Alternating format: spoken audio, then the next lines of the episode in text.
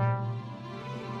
这里是巴黎 FM 网络电台。这里是巴黎 FM 网络电台。这里是巴黎 FM 网络电台。这里是巴黎 FM 网络电台。这里是巴黎 FM 网络电台。这里是巴黎 FM 网络电台。这里是巴黎 FM 网络电台。我是朝德北，我是苏晓，我是 Alex，我是宗玉，我是钟岩，我是老 K，我是叶敏，我是心雨。与您并肩作战的温暖声音。并肩作战的温暖声音。并肩作战的温暖声音。并肩作战的温暖声音并肩作战的温暖声音。并肩作战。与您并肩作战的。与您并肩作战的温暖。巴黎 FM 网络电台，与您并肩作战的温暖声音。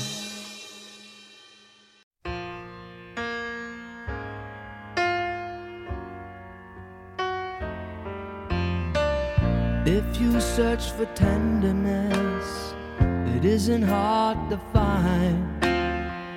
You can have the love you need to live. But if you look for truthfulness, you might just as well be blind.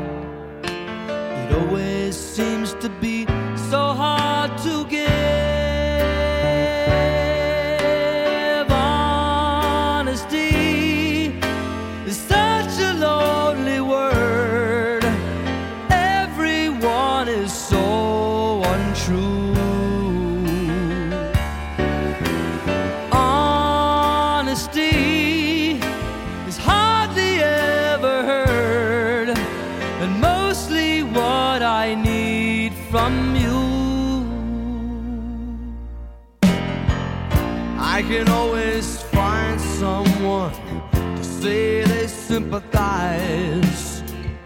if I wear my heart out on my sleeve.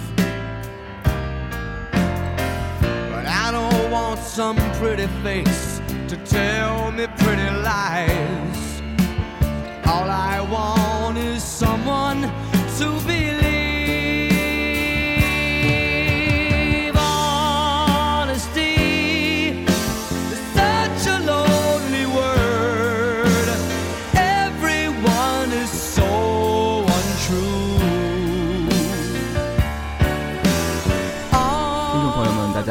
这里是巴黎 FM 网络电台，与您并肩作战的温暖声音，我是你们的老朋友知识，这里为你带来的依然是我的城市患者系列。今天有幸请到了我的好室友兼我的好同事，呃，Alex 同学来跟大家打个招 Hello，呼。大家好，我是 Alex。今天早现在是早上九点半是吗？对，今天是早上九点半。很有意思的一点是我们现在住在同一个屋檐下，刚好早上起来，两个人穿着睡衣就在给大家录节目。有没有很感动？然 后我旁边还放着一碗麦片，因为早饭没有吃完，那时间比较赶。好吓人的感觉，画面感好充足啊！大家听起来，还是一间很小的屋子哦。我嗯们，的广播室还是很温馨的。嗯，这期节目是收集癖，当然，呃，知识是有收集癖的人，为什么也请为什么你要请我？为什么要请我来做这个节目？我是无辜的。呃 Alex 也有收集癖哦，他刚好拿了一本本，你看手上还有证据，一会儿我们会有讲到。嗯、今天这期节目也是筹备了很久，当然，呃，对，鉴于很早就听知识有聊起这个话题。但是鉴于时间的安排，好不容易凑到了。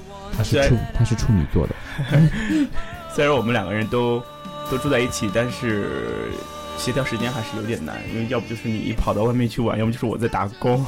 哎呀，不要哎现在这样讲，你现在你也开始上班了班了，对好不好？你现在开始上班了我也上班了。好了，我们言归正传，今天讲收集癖，玩物也不丧志。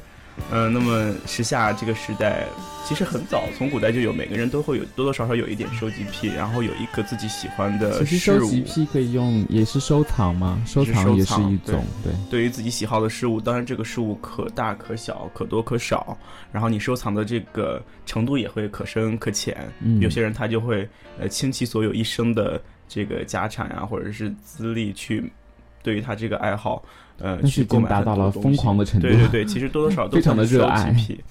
那么就从我们的小时候开始讲起吧。我觉得小时候是最早开始接触一些有意思的事物呀，一些动画片呀，一些美丽的图画，一些小事物。最那起码可能个不干胶，你知道不干胶吗？我们叫不干胶，就是那种贴纸。对啊，那个对，嗯那个有很多收集的，呃，一般是一些嗯小女孩收集的比较多，就是一些纯贴纸的东西。男生的话，像我们那时候会比较多收集的是卡片，卡片上面会有很多动画片嘛。弹珠，弹珠，对打弹珠反正是有不一样东西，它会有很多呃很多种系列呀，很多种品种呀，我们就会去收集。嗯，呃、那时候最有名的应该是呃神奇宝贝，我不知道，呃因为我们来自不同的地方，我是北方，我们叫宠物小精灵。啊，对，呃，我们也叫宠物小精灵，都一样，两个词都存在吧。呃，那个时候我们收集还蛮疯狂的，嗯、就是纯粹的一个纸包，五毛钱一包，里面就、嗯就五张纸，连什么吃的都没有。嗯，然后收集起来好贵哦，五毛钱一包。对很贵。那个时候啊，我觉得那时候呃天价蛮有钱的，每次都拿到那个零花钱之后，全部花到这上面了。嗯，基本上是一包五张。你要收集齐一套的话，你记得那有多少小小精灵吗？呃，我不知道，我100我好像没有在收集，我好像没有收集过个。这个东西你们可能那嗯边还不太流行。然后呃可能是我的原因吧，我也不知道。反正反正它是呃是有好几代，第一代完第一代就有一一一百多张，然后你还不算重复的，你要想集齐了可是，我记得就得花花费至少按照这个比例来算，应该有五六百张吧东，要买。西，这些这些卡片，好像小时候是因为要拍画片才要收集的吧。不是，不是一样，不是不是一种东西。那种拍画片的话是，它就是没有不干胶的，就是你只要拍就可以，上面也有画。啊，这个宝贝是这个是贴的是吧？对对，这个是哦贴的，它有专门的那个本子嗯用来收集，然后每一个卡片对应着一个空格，然后上面是下面的那个空格是灰色的嘛，啊然后你贴上就是懂了懂了彩色的。懂了懂了。然后有很多这种，就是哎，这是最早最早的那个 marketing 的，对，最早的 marketing 非常棒，当时那个销售可火了，在那个时候，真的所所有小孩都都去买，特别而且完。呃，基本上是零成本的，就是把那个画复制、复制到，嗯嗯然后去、去嗯嗯卖就好。对对对。它一共出了有六七代吧，每一代就要买五，反正就是每一代五而且所有的这种。动画片，非常它都可以做一版，所有的动画片做一版，然后都都变得呃，那个时候的动画片好像也就只有宠物小精灵啊、数码宝贝在做。哎，我们小时候看的动画片其实蛮多的，哎，对，很多很多。那比个在的更多，我觉得。跟我朋友讲说，我觉得现在小孩好可怜，就是你那天就是跟我讲的吧？对对对，就就是跟你讲，就现在小朋友真的蛮可怜，就是不知道是国家政策原因还是什么，就是看电视不到那上播的。些动画对，片啊一。些一些日本、欧美的动画都已经看不到了，然后中国的动画以前有很多，我们就不说外国的动画，很多以前中国的动画，什么《太阳之子》呀，对，然后那些就比舒克较具有中对舒克贝塔那些，我们都可以看得到。嗯还有魔方大厦，哎呦，好喜欢看的啊。那个太棒了。那现在小孩都看不到了。对，现在可能是为了鼓励新兴的这些，不是鼓励新鲜，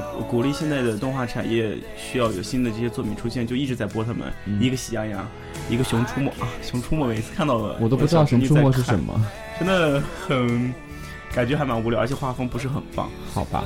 呃，好了，我们还是讲收集癖，吧。感觉如果现在收集的话，可能只只能收集喜羊羊，一共就五只羊，翻来覆去收集这五只羊，感觉不枯燥。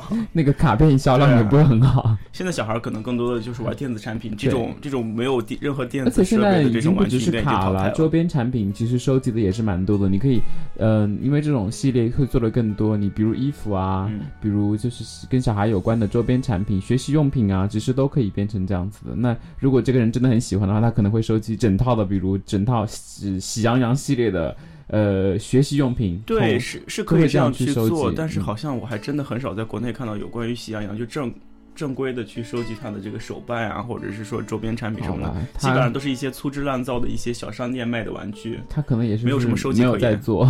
对，我觉得在收集这方面，它这个没有应该没有在做它的 marketing。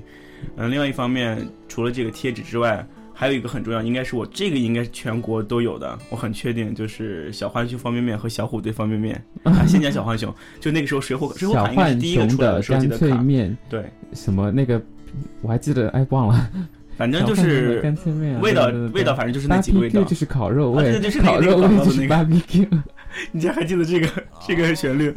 反正那个时候他他做这个也做的 marketing 很棒，把那个水浒卡推出去之后，所有的人都在收集水水水浒卡，然后那个时候还好像还是每天放学买一包买几包。一，百零八个人嘛，反正嗯你就起码得吃一百零八包，而且嗯经常会重样，这个比例至少要一比十，你要吃一千多包你才会，也不一定收集得起。就是至少一百零八包就你是。除了一百零八张之外，他还推出什么金卡、银卡、闪卡，有很多这种东西，反正就很不好收集。我基本上都是单包收集，最后有一次有几次是让我爸妈买的那个成一整箱的方便面。呃，反正现在是很不推荐这样做，因为一整一整箱里面非常不好，吃了里面全多少防腐。剂啊？吃了多少？小时候嘛，，大家都喜欢吃这些东西。难怪知识技能长这么高，一下长到两米了。再见，不想再聊了。反正水浒卡之后，呃，他还继续做这个，感觉还是陈词滥调在做什么三国卡呀，然后包括金庸的一些天龙八部卡之后这些东西，但是都没有水浒卡刚推出来那么火热，那么受小朋友们的追捧。而且电视剧当时也可能有起到一定的，就是，嗯，并不是从从专门去做的，只是他们可能借用了电视剧的那个，就是感想吧，那个。对，有有这方面，但是我觉得对于小孩来说，还是觉得是收集的这个这个这个感觉更棒一些。嗯然后那个，而且当时那个水浒卡和三国卡这些卡的画风都非常棒，比现在很多的这些这个插画的风格，嗯嗯嗯，在那个时候算是制作比较精良了，不像现在很多卡面都非常粗制滥造。那时候已经非常的棒了。嗯嗯，那个时候除了三国卡。之外还有水浒卡、三国卡之外，还有那个龙珠卡，龙珠卡制作也非常棒。然后我记得有很多种颜色，然后是在那个小虎队里面，小虎队最最早是玩那种飞镖式的那种卡片，最后也开始跟风做这种呃正方形的卡片，呃长方形的卡片，呃让大家来收集。我记得当时龙珠卡是我跟几个朋友一起收集的，收集了一沓，反正也挺多。你想龙珠从第一代、第二代、第三代，哎，就是当然没有，就是这几代里面。不同的人物也出现了非常多，嗯嗯嗯，也收集了很多，差不多就一一两百张吧，也挺费钱的。哎，总之收集是一个非常费钱的事情。你收集了好多这种卡啊？对，反正那个时候，我现在我前没有了。前一阵儿我回国的时候，我回家还翻出来那些卡片，还还还有一部分被我小侄女翻出来，都已经嗯乱扔，到到处乱扔了。好吧，那我们现在讲讲我们长大之后的收集的东西。长大之后，慢慢的等到那个星巴克和麦当劳，呃，应该先是麦当劳，大家接触的早一点，然后是星巴克、麦当劳、麦当劳和。说来说去总想说 marketing 的东西啊，没有对，因为我们长大是为了让大家去消费这个东西，确实我觉得，我觉得从这杯子，如果从快速消费品，我们讲的比较专业一点啊，快速消费品从市场营销来做的话，那那个星巴克的城市杯确实是。做的非常成功的，一个是城市杯，城市杯是典型嘛，是他的第一，就是第一个这个非常非常成功。对，他那个马克杯、城市杯，城市但是按照地域来分，那按照时间来分，它一代一代又不不断推推陈出新，然后每年的圣诞节呀会推出圣诞款，对，然后情人节推出情人款，中秋节推出中秋款。不过我自己本人是从来就没有买过一支，我帮别人带过。呃，我也没有买过，但是我自己没有很喜欢。我有买他的那个。呃，心想卡是吗？哎，好，而且我好像我调查一下，好像星巴克它这个城市杯好像全球的价钱都是统一的，按汇率定的，都是差不多，差不多国内卖八九十，这边卖十。我那天看有十二三欧，二三欧。就呃，它推出城市杯之后，又推出了城市浮雕杯。反正只要是他能想到，他总会退出。但是我还蛮喜欢那个城市浮雕杯，浮雕杯吧？呃，不对，是先有城市杯，先有城市杯，有各个城市，然后国家，OK，然后后来有那个城市浮雕。不过那个浮雕杯好像不是不是所有的都是一样的。不只有不是所有的城市都有，对不起。对对对，不是所，比如说法国就只有巴黎，巴黎有，我还蛮喜欢巴黎那款，是黑白配色，上面还有那个巴黎地铁的那个 logo。嗯嗯。呃，我还没有买，但是我想等我回国的时候会。我上次帮别人买的就是买的这个浮雕杯，我想拿拿回去做一个纪念嘛。嗯，对，这个可以，但我觉得就是很疯狂的去买所有的所有地方的。而且我因为我身边很多做旅游的朋友嘛，然后他跟我说他有客人就是出去旅游的时候就跑到每个地方都买一个城市背回去，我当时也蛮不理解的。我说就 就好像每个人喜欢买一个冰箱贴拿回家一样，当然冰箱贴也算收集的一种。那这个稍微有钱一点就买一个城市背回去，但是。我总觉得，我总觉得蛮奇，对，蛮奇怪的。而且你带那么多杯子回去，就是 OK 好吧？我的也算是给一个自己的旅游画上了一个版图。去了哪个地方，收集一只杯子。我在网上我有关注很多，因为我算是比较喜欢他的那个，我只喜欢看，但不一定喜欢，不没有这个资历去收集这些杯子。我就会关注一些那个在微博上关注一些账号，有些人专门来收集这些杯子。当然，他们收集的地点主要是在美国、日本和香港，就这几个地方，他们推出的那个杯子的那个款式特别的丰富。但是我们在的这几个地方，我之前咱们之前待过，待在的国内，还有现在的法国，这两个地方都不是因为欧洲设计感特别强的。欧洲如果是讲星巴克的话，其实，在欧洲的话，星巴克文化都是非常少的，只有在比较大的城市才会有。比如，呃，巴法国的话，嗯，里昂都不知道有不有，只有巴黎有，只有巴黎有星巴克，就不要提杯子卖不卖得出去对的，对的，因为是国际游客比较多一点，因为本土的人还是。最后扯到另外一个话题是这边的欧洲的咖啡跟对。美国美式咖啡是不一样，接受得了美式咖啡，美式文化嘛，对巴黎这种稍微国际化的地方才会比较接受。所以说，既然连咖啡都不接受在杯子上下的功夫，他们也没有很多对。，而且像意大利好像是。好像只有米兰有一家，还是忘记，但是因为意式咖啡，大家知道那种意式浓缩咖啡、espresso，意意大利做的是还比法国都很棒。很棒，对，跟星巴克根本进不去了，所以比较难一点。嗯对，好了，不加总是在讲星巴克了，疯掉了，讲别的。我们是他的那个呃推销者一样，应该把星巴克所有都逼掉。对，逼逼逼，我们还没有这个功能。反正那个就是说，呃，中国和中国市场里面，虽然说中国也在不断的丰富，但是相对于美国和日本来说，还是比较嗯不太适合收藏者们收藏，一定要跑去、呃网上或者说亲自到这个国外去买才会比较方便一点。我们我们还是讲我们今天的收集主题吧。嗯好，就不再讲做 marketing 这一块的那个学习探讨能力。确实比较啊，不是最大，你刚刚我看到觉很商业知识它的那个那个他的那个叫什么说。呃，文稿上面、文案上面有写邮票。其实我们最小的、最早的只是集邮嘛，其实是一个很大的哥哥有集邮。收集癖。你当时，哎，你前段时间不是有去那个？是在我我是在出国之后才有这个习惯。嗯嗯嗯但是我出国是我我我我个人是对插画风格很感兴趣的人，所以说但凡是有插画的东西，我都喜欢收集。其实上次买了一套非常好的东西，快点分享一下。啊，对，就是法国这边，呃，每年从二零零零年开始，每年法国邮政都会跟某一个大品牌，一般都是时尚品牌做合作，然后设计出一个手稿，然后推出一款艺术家、画家，对艺术家、画家推出一款情人节邮票。然后我我这是从两两千零两千一二年到的那个法国，然后一共是买了两套嘛。第一套是爱马仕的，嗯，牌子是比较大，但是设计感我觉得一般，就是粉红色的，不太喜欢。然后第二套是跟巴嘎哈水晶，之前完全没有听过这个牌子，但是后来听说这个，最近他有在办展，办了一个非常华丽的一个展，确实是很不错的，它是水晶展对吗？嗯嗯，啊，是是是对，是水晶。然后，嗯、之前就有上网看过别人 PO 的那个照片，从零零年到一二年之前有什么香香奈儿啊，还有你记得还有什么？呃，纪梵希啊什么的，很多牌子都有，就觉得还蛮好看的。一、呃可能觉得都我买的最多那一套是一个新的那个，就是 Adele 的那个，嗯他是一个艺术家、画家，他就是设计了一个新的。我我好像有四五张，就那一年不知道为什么有那么多。可能帮 是帮朋友带，我我我第一年就买几个爱马仕的回去给朋友带，我觉得送礼物还蛮好，而且很便宜。嗯这边就是按照普通的原价，会多收费。如果从呃那个法国邮政里面对邮资费差不多两三欧，嗯两三欧就可以买到五小张，然后拼成一个大板。主要是那个邮票，其实你贴在那个什么，就是明信片上面寄回去也还蛮漂亮的。因为但是其实法国正常，法国有一点不太好，就是它有的时候那个邮票很丑。啊，对，但是但是还有一个，如果你要贴回去寄的话，一定要很当心，很容易丢，尤其是你的邮票好看的话。因为我之前寄的有一半的，我寄我从法国寄回国的有一半的明信片都我已经不往国内寄有明信片了。我都不寄了，我只往别的地方寄。对，你就是你在欧洲之间，你比如说出去玩或者有机会寄回来，就会好一点。嗯，然后那天刚好有个契机，就是法国这边有个邮呃，在巴黎有一个邮票展，然后我就跑去了，噼里噼里跑去了，跑了三天，就是他一共有六天，呃，一共有四天，然后我还在坚持打工的情况下，得空就跑过去看，因为有很多有很多买了呢，买买买。第一天我就我每天都有，我去了三天，每天都有买。我第一天就买了，把刚好那边它其实是所有的那个除了邮政之外，所有的那个邮票收集的那些店铺都会参展，他就会把他们收集的邮票全部拿出来给大家展，然后看有什么想买的。有好几家都在卖这个情人节邮票，而且有一个人告诉我说你们中国人特别喜欢。他以前在北京参展，就北京可能也有邮票展，他去参展的卖的时候卖的特别好。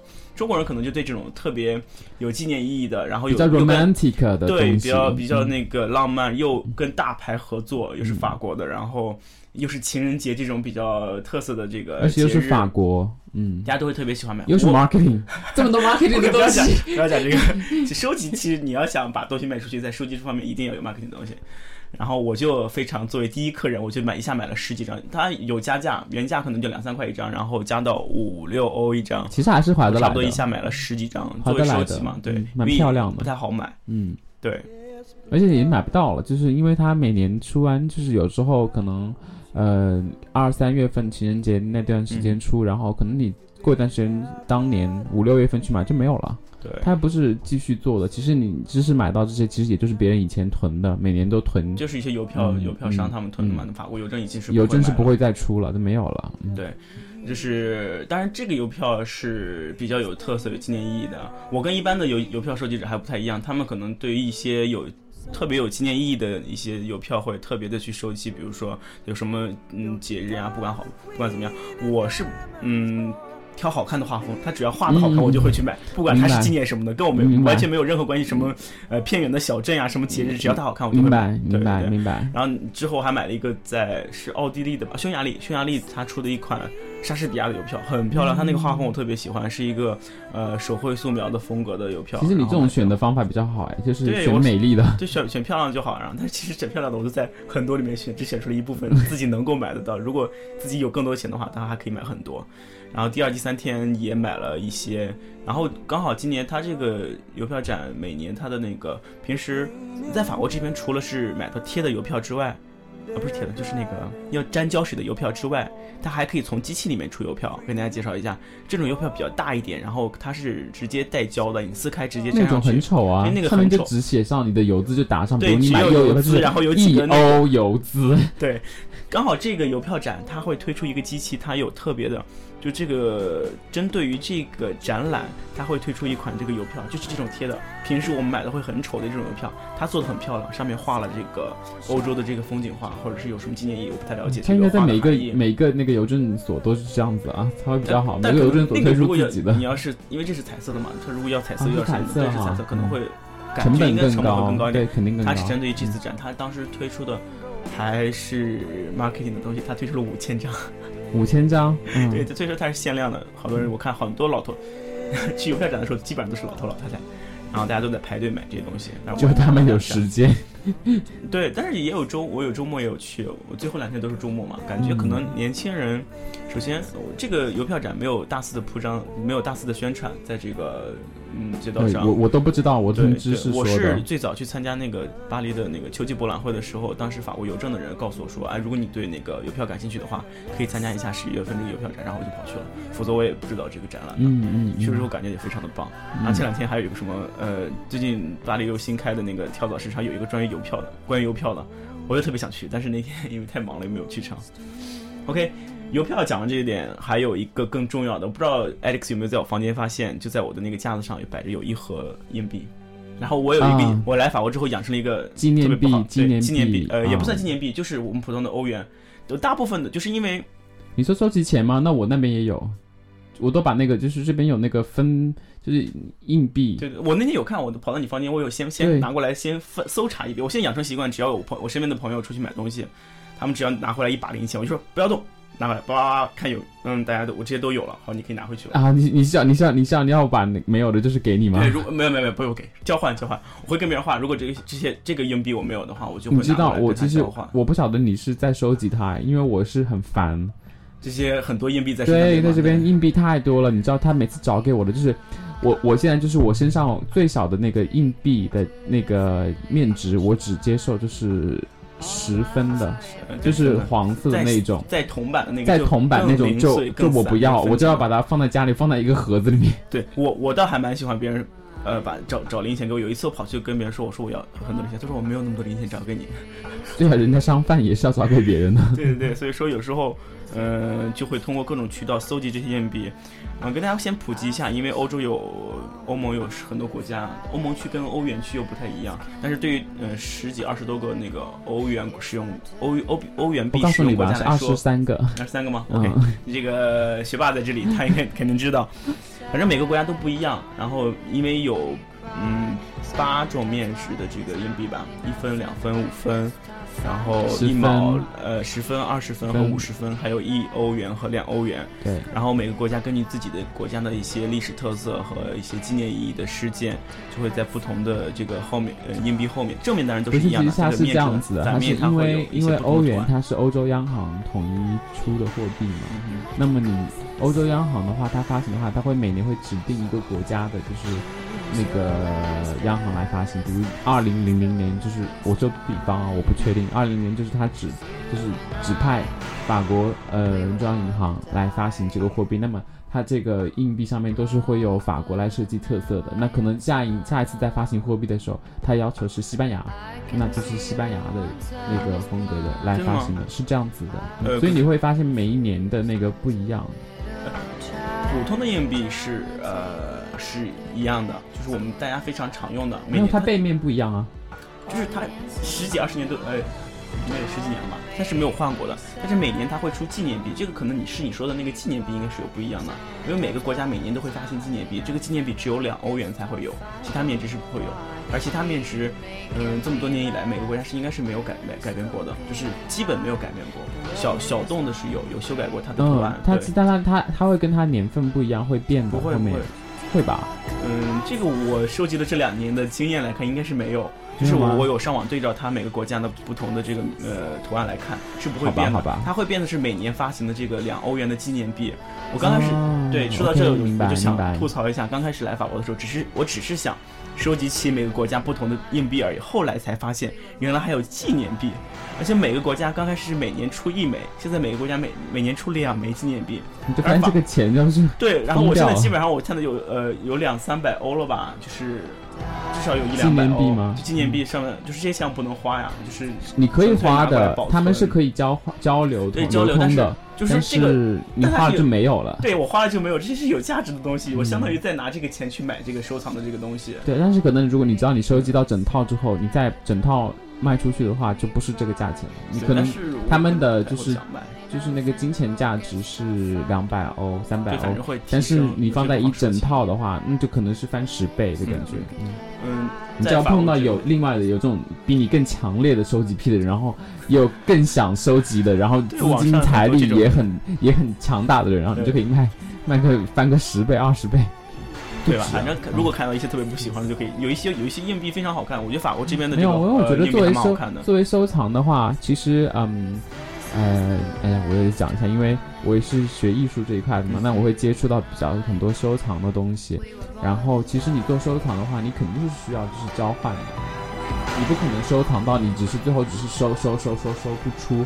如果你真的是想做收藏的话，当然收藏跟收集是有区别了。但是对于收藏这个级别来说，我应该就是小巫见大巫。我的收藏真的是我们我们都是我们都是为了满足个人。我们都是我们都是 连门都没有入的。我是在还没有到整个就是很深的癖好那一步，只是一个简单的一个小爱好而已。嗯嗯嗯。那个，所以我们叫收藏癖呃收集癖嘛，收集癖没有讲收藏没有叫收藏癖，只是收集简单的收集而已。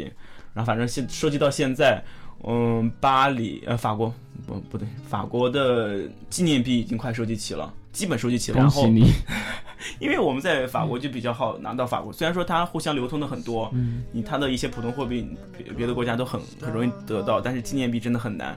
本来在每个国家发行，有他们的收藏爱好者就已经掠夺走了一部分，剩下一部分没有人去呃购买，在普通的这个市场上流通的，呃，慢慢慢慢被别人这个像我这样的拿走了之后，不会再就是。收藏走了之后，不会再放到流通市场上面去，对对，就很难收集到。就偶尔收集到了一些，就是法国最多，然后德国收收集到了一半。德呃，法国一般是以事件为主，然后去年是那个爱丽舍条约五十周年嘛，然后呃之前还有戴高乐演讲八十周年。德国主要是以每个州的建筑为主，就每个国家不同特色。其实我觉得是可以通过。你每个硬币后面的这个图案事件，去看到这个国家的文化和历史，其实很有意思，很重要的，很有意思的东西。所以说，为什么我只收集欧元硬币，不收集其他国家硬币？因为我觉得欧元首先对我来说就已经足够了，它是在同一个同一组这个面值下，然后进行的不断的图案的更新和这个。因为欧元你拿到也比较方便，对，你要是在这里拿美元，你也疯掉了。其实就是之前也有我有去过丹麦，就是呃就在丹麦转机的时候拿到一些丹麦货币或者是一。其他朋友带回来的一些其他货币，包括英镑之类的，就感觉很很阿根丑。就是在在我收集了欧元之后，就很不想再去收集。我说实话，我觉得欧元是做的比较好的一种，就是货币，它整个比较比较 logic，比较有逻辑，然后设计上面，然后你拿到也比较清楚，你知道这个面值。我跟你讲，我。八月呃十月份我去美国的时候，我都惊讶了，你知道吗？我我我确实是第一次看到那么小的，就是 centim 的那种，就是还有中间有分窟窿那种，不是有窟窿，就是他们每分做的真的很粗制滥造。然后你知道我在美国的时候，我都他们那个字写的太小了，我看不清楚，我不知道那个面值多少。然后你知道，就是我觉得欧元是你不管拿到什么，你的那个数字都很清楚。对对对对。然后我买东西你知道怎么样吗？我直接把它一包就是拿出来手上，我说你自己挑。反正大纸币我看得懂，但是对那个那个小那个小硬币，我真我自己都不知道是多少钱。对，说到看不清这一点，上次拿到那个丹麦克朗的那个货币也是，我找了非常非常非常久才找到它的面值是多少。它中我就它中间有一个呃窟窿嘛，就是它一窟窿已经占据了一个一个一个部分，然后在其他地方就更没有地方来写它的面值了，就很不明白，扣掉这个窟窿是为了节省它这个这个这个成本吗？对，造价成本。嗯，然后那个对，反正就是欧元，欧元确实蛮漂亮的。从从成本、从美观上，然后从它对历史呃和事件文化的价价值贡献上讲，也是非常棒嘛。它每次它每个国家呃抛自己的图案在上面，然后每一年出新的纪念币，都是让大家对于这个历史事件和文化文化事件的一个回顾。大家要换那个欧元纪念币吗？快点找知识。对，如果你们有新的码，欢迎联系我，会。呃，如果你想要的话，可以出稍微高一点的价值跟你换，但是不会高很多，最多最多高一欧两欧的，那也不是很有钱的。然后，OK，呃，讲完这些呃比较具体的东西啊，当然是硬币啊，然后玩具啊什么的，大家也开始收集一些稍微抽象一点的，比如说现在在 Alex 手中这一本纪念册，当然我也会收集，但没有你那么。呃，我是应我是应邀，就是他这个呃知识的这个邀请，我就很自觉的，就是来的时候就把这个本子拿过来，就是各种票据，你看过的吧？我我我看过，上次我们有一起跟跟呃佩哥，其实这个本子是有有来历的啦。其实我最开始。介绍一下，嗯，我做它的时候其实是，嗯，并没有最开始其实没有这个本子，最开始就有这个，因为就是正好翻到这一页，它就是那个法国的那个，对，呃，火车票，SNCF 那个法国国家高铁，对，是其实是我当时第一年来法国念书的时候，就是念念语言学校，然后在兰斯的时候，然后呢，就是有一个作文比赛，嗯，然后就是。呃，他拿了第一名，然后上了报纸，这个我们都有看到，很棒。这种学霸，哎，真的是。好了，无所谓，这个就是当当时确实没有想到，就是只是想参与而已。然后就是当时兰斯大学组织，就是所有的外国学生的一个机会，所有人都可以参加。然后，然后他的主题是说，他当年给的一个主题是个命题作文，就说，呃。当你离开法国的时候，你最想带的带走的是什么东西？你会带走的是什么东西？然后。我当时就觉得说，那我要带什么呢？我想，如果带就是大家来到法国想的就是按照红酒啊，然后奶酪啊，这些东西是不是有点太俗气了？那我觉得，而且加上奢侈品，对对，而且加上我多年之前作文比赛的经验，我觉得一定要写一个就是要层次要上升去的那个主题要来的东西。所以当时，而且确实当时我来的时候也是从巴黎下飞机，然后到兰斯，就是东部的一个小城，就是有坐火车去。然后当时我觉得，哎，这边的火车票。就蛮漂亮的，对，很漂亮。S N C F 它这个国法国国家铁路的对很漂亮，打的很好看，设计感都非常的棒。对，然后我就我就当时我就想说，那我就选这个主题吧。然后我就写了这个作文。然后从那时写的作文，然后后面对法国人胃口哎，没有后面得奖其实都是次要的事情。呃，当然得了更好了。然后，但是就是因为这个事情之后，我又觉得说，那我以后我是不是就是要开始？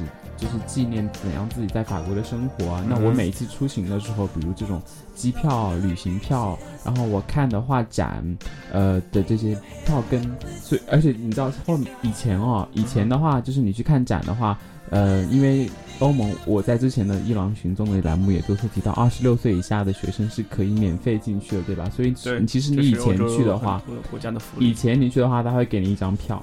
他真的会给我，里面有上面是写零欧或者是 free。对对对，但是现在是为了便于统计那个进去的游览但是现在有的不给了，比如卢浮宫是不给了。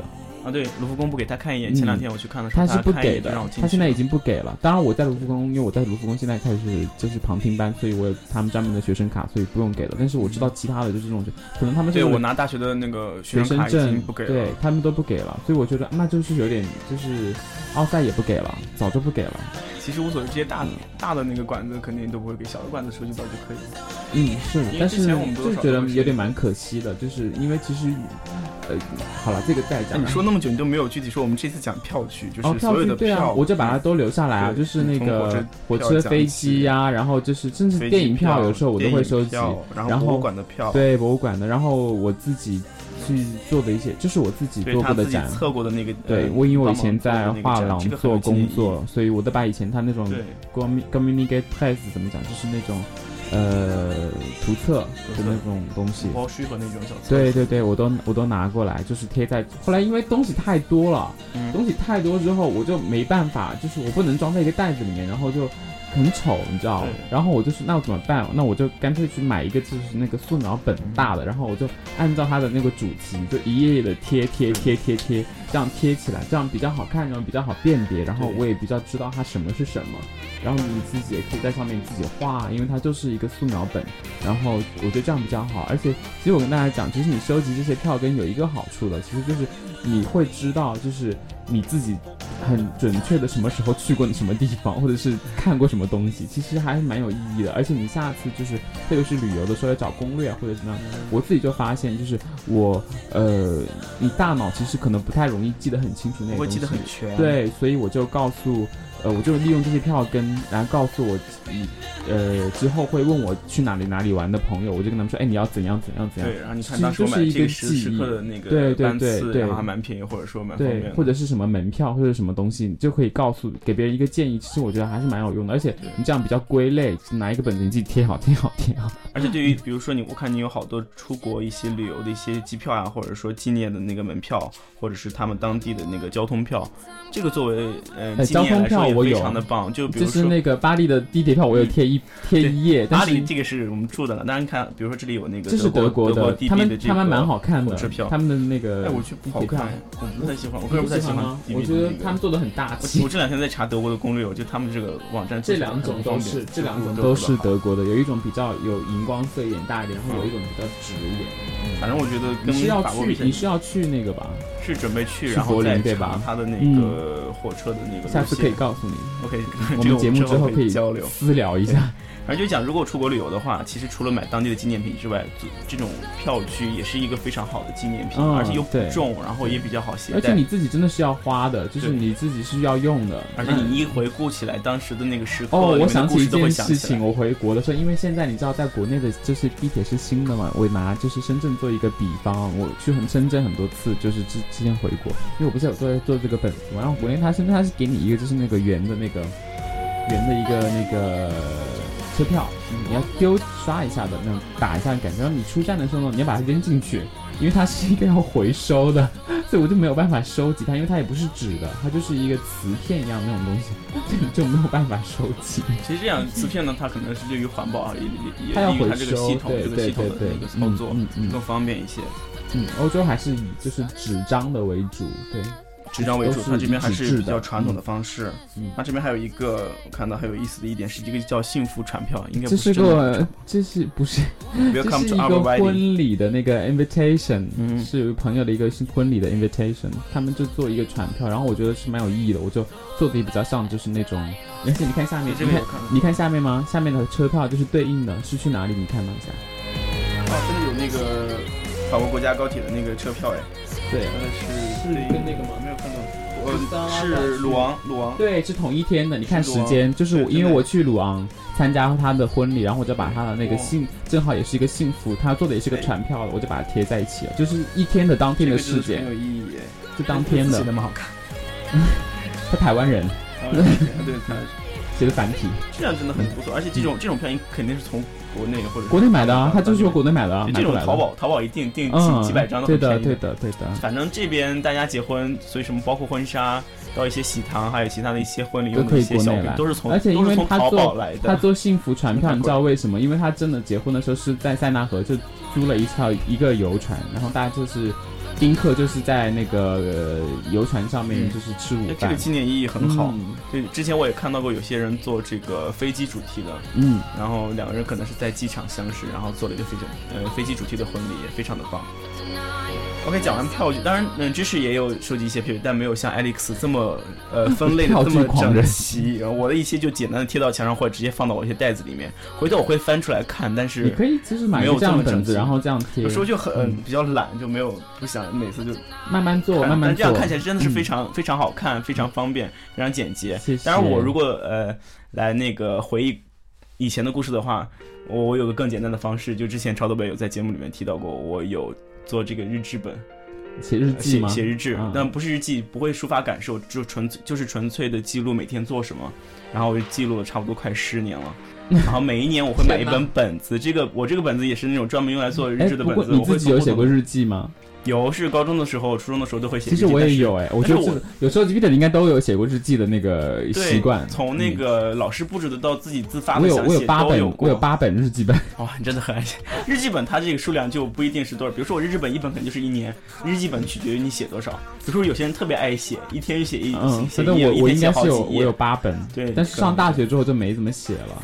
后来人慢慢有网络日志，有网络日志浮躁了，是在网电子产品之后就不太写这种嗯纸质的日日记了。那我不喜欢写日记，主要是因为刚开始那个时候，初中、高中那时候青春期，觉得自己回头看特别矫情，不想做这种事情。哦，我看过，就纯粹的记录就可以了。然后就觉得很傻，嗯，对啊，就是那些什么抒发的感情啊，觉得哇，现在可能看就是为赋新词强说愁啊。所以说我只我就纯粹的记录这个每天的事情，以便于回头呃再回忆起一些往事就可以了。嗯。至于那些曾经的感情，就让它随风飘逝吧，埋葬在风中，是吧？在风中埋葬在时光里。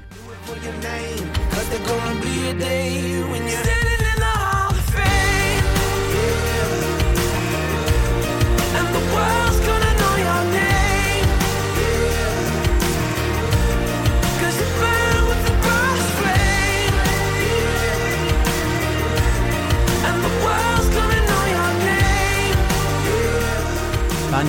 收集的故事告诉知识，告诉巴黎 FM，可以在微信公众平台搜索巴黎 FM，关注我们，留下你的故事，或者微博关注巴黎 FM，私信给我那些故事的小小秘密。当然，豆瓣巴黎 FM 小站也已经开通，如果你常常厮混豆瓣，也可以在那里和我们互动。最后，知识还要提醒大家加入 QQ 群，我们的群号是二九二二八幺六幺五二九二二八幺六幺五。当然，最近我们也火热登录了喜马拉雅电台和酷我音乐电台，也希望你们在那里找到我们，和我们一起分享我们的故事，分享知识的城市患者系列。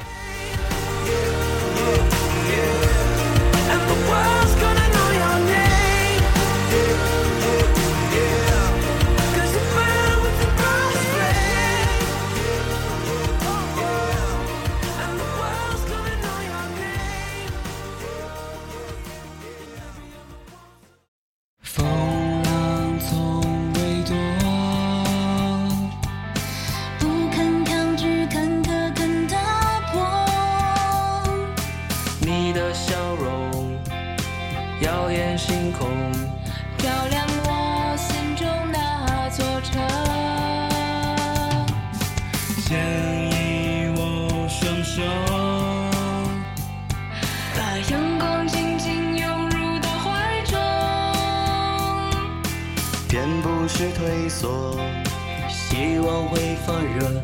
一路上并肩挺执着，愿信念支撑一生，梦要付出勇敢真诚。如若跌倒，别问伤痛，起航，请把握这一秒钟。愿理想充斥一生，梦会交换出花与果，